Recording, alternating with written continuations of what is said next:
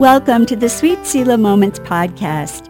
We hope this little pause in your day refreshes and encourages you, friend. Let's take time to know God through His Word and love Him more and more. The Sweet Selah Moments Podcast is brought to you by Word Radio and Sweet Selah Ministries. Welcome to Season 3 of the Sweet Selah Moments Podcast. I'm Nicole, mother of 4 busy and chatty little girls, and a wife of an awesome husband and daddy. I am the co-host of this podcast. Today we are starting a whole new series called Proverbs and Parables. We'll also have a special Easter segment when we get closer to that glorious time of year. We start with episode 28, Wise Up. Sharon, your turn. Hello, everyone. We are so excited for this third season together with you. I co-host with Nicole. My name is Sharon Gamble, and I am in a totally different season of life. I'm mom to 2 married daughters and their wonderful husbands, and Nina to 6 super cute grandchildren. And Nicole, I just got pictures of them, 5x7s, on my piano in order. And when I sit and do my daily quiet times, I can pray for them and then peek and not even have my eyes closed and look at their little faces. That's perfect. I love my grandchildren so much. So, okay. Anyways, we both work at Sweet Selah Ministries, and this podcast is an outgrowth of our desire to help busy women take that time to know the God who loves them dearly, and in so doing, learn to love Him more and more. We're going to start our Proverbs and Parables series with a few episodes based on the book of Proverbs in the Bible. So how would you define a proverb, Nicole? A proverb, I feel like it's like a good word of wisdom. Right. But since I don't have the best definition, I looked up at gotquestions.org, and they said that a good definition of a biblical proverb is a short saying that expresses a general truth for practical godly living. The Hebrew word translated proverb comes from a root word meaning to be like. Thus, the book of Proverbs is full of comparisons, showing us how various images illustrate the fundamental truths of life. The purpose of a proverb is to present wisdom in a short, memorable format, which is really good for all of us with our busy lives. Proverbs are simple yet profound. Many deal with the commonplace yet clarify the deepest realities of life. The Bible refers to Proverbs as sayings of the wise from Proverbs 24:23, and sayings and riddles of the wise from Proverbs 1:6. That's interesting. Riddles. Yeah. I hadn't thought of that before. I guess some of them you do kind of have to puzzle out. Yeah, they're not all. Most of them are super straightforward, but some of them are a little bit like they have like a story to them. You're like, oh, okay, I can see where that applies. So fun. Well, I want to learn more about this because knowing things and doing them are 2 different animals. And we can know stuff and yet not have the wisdom to apply it. And one thing I love about Proverbs is they're practical. Yes. And so I'm ready to learn. I chose the title Wise Up for today. And then I thought, does anybody say that anymore? Because when I was a little girl and we would play in the road because it was a really dead-end street, there wasn't much going on. And if somebody stayed in the road when a car was coming up, we'd yell at that somebody and say, hey, wise up. Oh, that's funny. It was just what we said. And I'm like, you're 62, Sharon. This may not be common anymore. Do you guys say wise up nowadays? No, my dad always said smarten up, smarten up, smart. So I mean, same thing, just different. Just term. Different words. But both of them from another generation. So that's interesting. Well, whether we say wise up or smarten up, do you have any times in your life where you needed to wise up or smarten up? Got any stories today? I don't have time for all of them, so I'll pick one. I definitely needed to wise up with money when I was a young adult. When I married Josh at age 21 and we put our finances together, I had to show him over 12 different credit cards to 12 different stores. Oh, boy. Because each store had like a special gimmick, like, hey, you save 10% when you sign up. Mind you, not all of them had balances, but enough of them did. I just had no idea how to manage money. And I love to shop, too. So it's a dangerous combo. It sure can be. And, you know, the word sale sometimes. Oh, it just draws me in. I know. So how about you, Sharon? What about a time in your life when you could have used a little more wisdom? Well, my wise up came with housework. I will freely and happily confess that cleaning the house is not my deed. I would always rather be reading a book or talking to a friend or leading a Bible study. And I justified my sloppy housekeeping habits by saying, I am all about people, not about things. And I felt quite noble with that kind of an attitude, although it was really just a justification, until one day God gently pointed out to me that Ray, who loves order, is a people. And therefore, housework ought to be important to me, because the most important person in my life couldn't sit down in his own living room without moving stuff. And that began to be a conviction for me that I needed to wise up about housework. And no, I don't need to obsess over it and like dust everything every day. But at the same time, to have a home for Ray where when he at least comes to the living room, he can sit and not feel bombarded with clutter. Yeah. It really made a huge difference for him. And I'm sorry, it took me a while to realize that they weren't just things. They were things that in their place made it more easy for Ray to relax. Right. So that's one of mine, of many, like you. I have lots of examples. I know. Well, I get it. That's so hard, especially for us people person, Sharon. I would much rather spend my day with people than doing laundry. So, oh, yeah. But like you, I found that in my own wisening up, that if I take the time to organize and clean first, it makes it easier to clean fairly quickly now, because everything has a place. And now we can enjoy time with our friends, and our poor family can come home to a house that is not overwhelming in its disorder. I love it. There's a balance to it. There is. Well, this week we are going to start with the most obvious theme that not only runs through the book of Proverbs, but it sort of is the book of Proverbs. We're going to talk about wisdom today. Oh, how we need wisdom to navigate our lives. Yes. And wisdom is a little tricky to define. A good working definition that I found at BibleStudyTools.com says, wisdom is the appropriate application of knowledge. Oh, I like that one. I do too. Yeah. Mary has the cutest mug in her kitchen, and it says this on it. Knowledge is knowing that tomato is a fruit. Wisdom is not putting it in a fruit salad. I thought that is so That's perfect. Cute. I want that mug. Yeah, I know it. So we can know things intellectually and yet not know how to utilize those facts in navigating through life. So I can know, for example, that going to bed early will make life better. Right. But I'm only wise if I do it. That's right? True. Yeah. You know, we have to, wisdom is sort of knowledge applied in a lot of ways. Wisdom is a gift from God, too. And according to James 1:5, if you need wisdom, ask our generous God, and he will give it to you. He will not rebuke you for asking. Solomon, the author of many of the Proverbs we'll be reading, asked for wisdom, and God graciously gave it to him. But he made a conscious choice later on in his life to walk away from it. And it just makes me so sad, because he knew it, and he had the wisdom. But it almost became knowledge again for him because it wasn't applied. That's true. So he married all these women, silly idea, and a lot of them worshipped other gods and led him astray. So, but what he put down and recorded for us in Proverbs is wise. We just need to apply it. Absolutely. So when we're reading the Proverbs, we're giving tools that help us live well. And today, I have found 4 specific wisdom themes in the book of Proverbs that will help us be wiser. So we're going to study them and then chat about them. Every time we read the Bible, we call it a Sweet Selah moment, because it's not just our words that stumble and bumble. They're God's true words. The living God speaks them. It's the best part of every podcast. So Nicole and I are going to take turns sharing a wisdom theme, read the verses that relate, and then discuss them. Are you ready to wise up? Yes. Let's go! Nicole, you go first with the first theme. All right. Theme 1, wisdom is a gift from God. Proverbs 2:6 says, "For the Lord grants wisdom. From his mouth come knowledge and understanding." Proverbs 3:13 says, "Joyful is the person who finds wisdom, the one who gains understanding." Proverbs 24:14 says, "In the same way, wisdom is sweet to your soul. If you find it, you will have a bright future, and your hopes will not be cut short." Sharon, this is such a great entry into why wisdom is so wonderful. Look at the promises in just these 3 verses if we listen to God's wisdom. Right here, joy, understanding, sweetness to our soul, and a bright future, and hope that will not be cut short. Wisdom truly is a multi-layered gift from God. It affects so much of our life, and it can truly bless all those areas too. It sure can.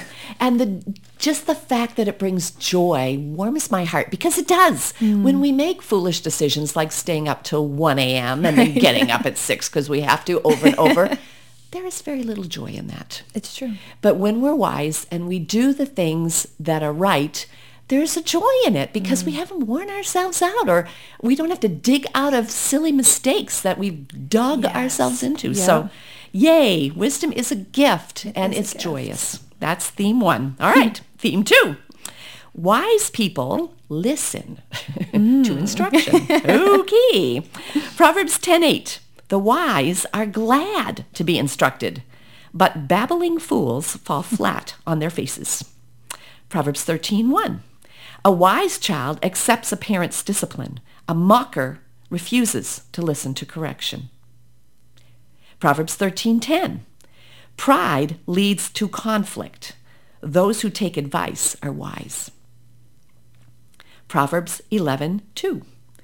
Pride leads to disgrace, but with humility comes wisdom. And Proverbs 15:33. Fear of the Lord teaches wisdom. Humility precedes honor. Wow. Yeah. I think the key here is that pride too often stops us from listening to people. We think we know it all. Yes. And if we would just humble ourselves and listen. I found myself in this the other day. Someone was trying to share something with me, and before they could get their thought out about how I could do something better, I was defending myself instead of keeping my little mouth shut and hearing what they had to say. Right. And I can remember back in the days when there used to be maps, and we didn't have lovely GPS that just told us where to go. I know. Ray and I, we really had map dilemmas. In fact, some of our more severe discussions occurred during map reading, mostly because I couldn't read a map to save my life. So Ray would be driving the car, and I can remember this. We were in Maryland, and we're driving along, and I am studying this map. Yeah. And Ray's like, where's the turn? Where's the turn? And I said, left, turn left.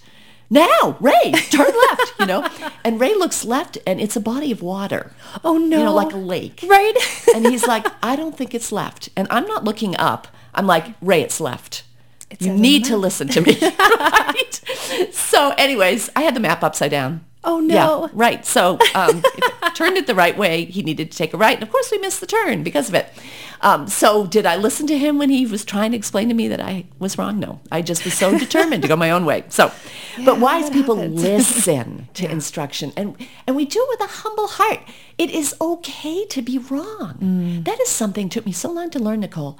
Somehow, you know, the straight A student in me felt that if I got something wrong, I was a failure. Instead of, I was a learner. Yeah. And if you can think of it that way, I'm a learner and I want to learn, then all of a sudden hearing instruction is less of a humiliation. Right. It's just a humbleness. Yeah. So, okay. Theme one, wisdom is a gift from God. It's a joyous thing. Theme two, wise people actually listen to instruction. Your turn. That's important. Yes. On to theme three. Wise people control their anger. Okay. Proverbs 14:29. People with understanding control their anger. A hot temper shows great foolishness. Proverbs 19:11. Sensible people control their temper. They earn respect by overlooking wrongs. Proverbs 29:8. Mockers can get a whole town agitated, but the wise will calm anger. Well, Sharon, I think God gave me this section on purpose. Oh, it's such a horrible, awful feeling to lose control of a temper. And don't we look so silly when we do it? Yes. We really do look like fools. It never accomplishes what we want when we are yelling or angry in a selfish way. Every time I get frustrated and lose my temper with my kids, it never makes them obey. It just creates this angry little pod in our house. It never works. It only makes things worse. Just look at this last verse, though. It's interesting. A mocker can get a whole town agitated. And boy, haven't we seen a lot of that in our world lately? Yes. Like that's a very common thread. Yeah. Mm-hmm. So I definitely want to be more like that sensible person. I want people to respect me, like in the second verse, and not to be worried that I'm going to blow up at every little thing that they might say or do wrong. Yes. Yeah. They respect by overlooking wrong. So if I'm always, people aren't going to like being around me if I'm always picking and blowing up at their wrongs or whatever. You don't want to be the kind of person, and neither do I, where people tippy-toe around you because they might, quote, set you off. Yeah. I want to be a safe place. Yes. And a safe place is with a person who controls their anger and is just loving. Exactly. And that's what I want. I used to think of that when Ray would come home from work. I want him to want to be home. Absolutely. And sometimes I'd be really crabby by the time he got home because I'd had a whole day of dealing with kids and stuff. Oh. And I'd think, now, Sharon, do you want him to love being in the house, or do you want him to find excuses not to be home? Yeah. And the same for my children. Do I want my children to find excuses not to visit me because I'm crabby all the time? No. So great question. Yeah. So wise people control their anger and they don't get people agitated. Yeah. And agitation, that thing about the whole town, it makes me think of mobs. You know how you can rev up a mob? And foolish people, if they feel the anger and there's somebody to kind of be mad at, so they don't have to be mad at themselves. Right. The bully comes out in them. And anger can lead to bullying very, very easily. And also exaggeration, so many things. So, all right. It's a dangerous place to be. Just control our anger. Yes. That sounds wise. All right. Theme 4. Wise people highly value wisdom. It's a high value for them. It's something that they're going to seek. So Proverbs 4, 6 to 7 says this. Don't turn your back on wisdom, for she will protect you. Love her, and she will guard you. Getting wisdom is the wisest thing you can do. And whatever else you do, develop good judgment. Proverbs 16:16 says, how much better to get wisdom than gold, and good judgment than silver. Proverbs 9:10 says, fear of the Lord is the foundation of wisdom. Knowledge of the Holy One results in good judgment. Wisdom is way better than making money. Wisdom is way better than selfishly going our own way. It is to be highly valued. And I need that when my stubborn self wants to do something that isn't wise. Yes. I need to remember that I will regret it if I have 3 helpings of pie this Thanksgiving and get on the scale the next day.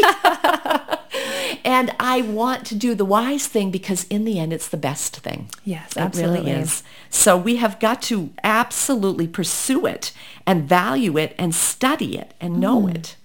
So Ray used to say to me when I would be impulsive about something, if you're in doubt about a decision, wait. And I'd be like, I don't like waiting. It's so hard to wait. I don't like being in this place of indecision. Yeah. I want to know now. Right. But if I'm going to value wisdom highly, what I want to do more than anything is say, what's wise? And that often actually means stopping and listening to the Lord. Which is probably in the developing good judgment part. Because that would be the waiting and the sitting and the listening to God is where we gain the wisdom. And the good judgment. Right, instead of just jumping, God, give me wisdom as I'm deciding this right now. Yes, because I just don't want to wait for it. Yes, right? That impulsiveness can get us into so much trouble. Oh, yes. It really can. And it shows a lack of value for wisdom. Because if we really want the wise decision, we're willing to wait. And so many things that I think I can't wait on because I don't want to wait on them. I can wait. I need to wait. I need to wait till my emotions aren't telling me what to do, till my anger isn't telling me what to do, till my fear isn't telling me what to do. I need to wait until I've heard from God on what is wise. So that's a good point. So we need to just be pursuing wisdom like crazy. When in doubt, wait. I like that. So we're going to wise up. I can remember, Nicole, when Catherine and Mary were getting, you're going to see this too, I guarantee you. It's a mother thing. Catherine and Mary were getting ready to leave to go to college with both of them, one at a time. I'd be like, wait, I haven't told you enough yet. I have so many more pearls of wisdom to tell you. And at that point in their lives, they're like, you have told us. We're good. Yeah. Let us go. We are so good. And I'm like, running after them practically. Did I tell you this fact?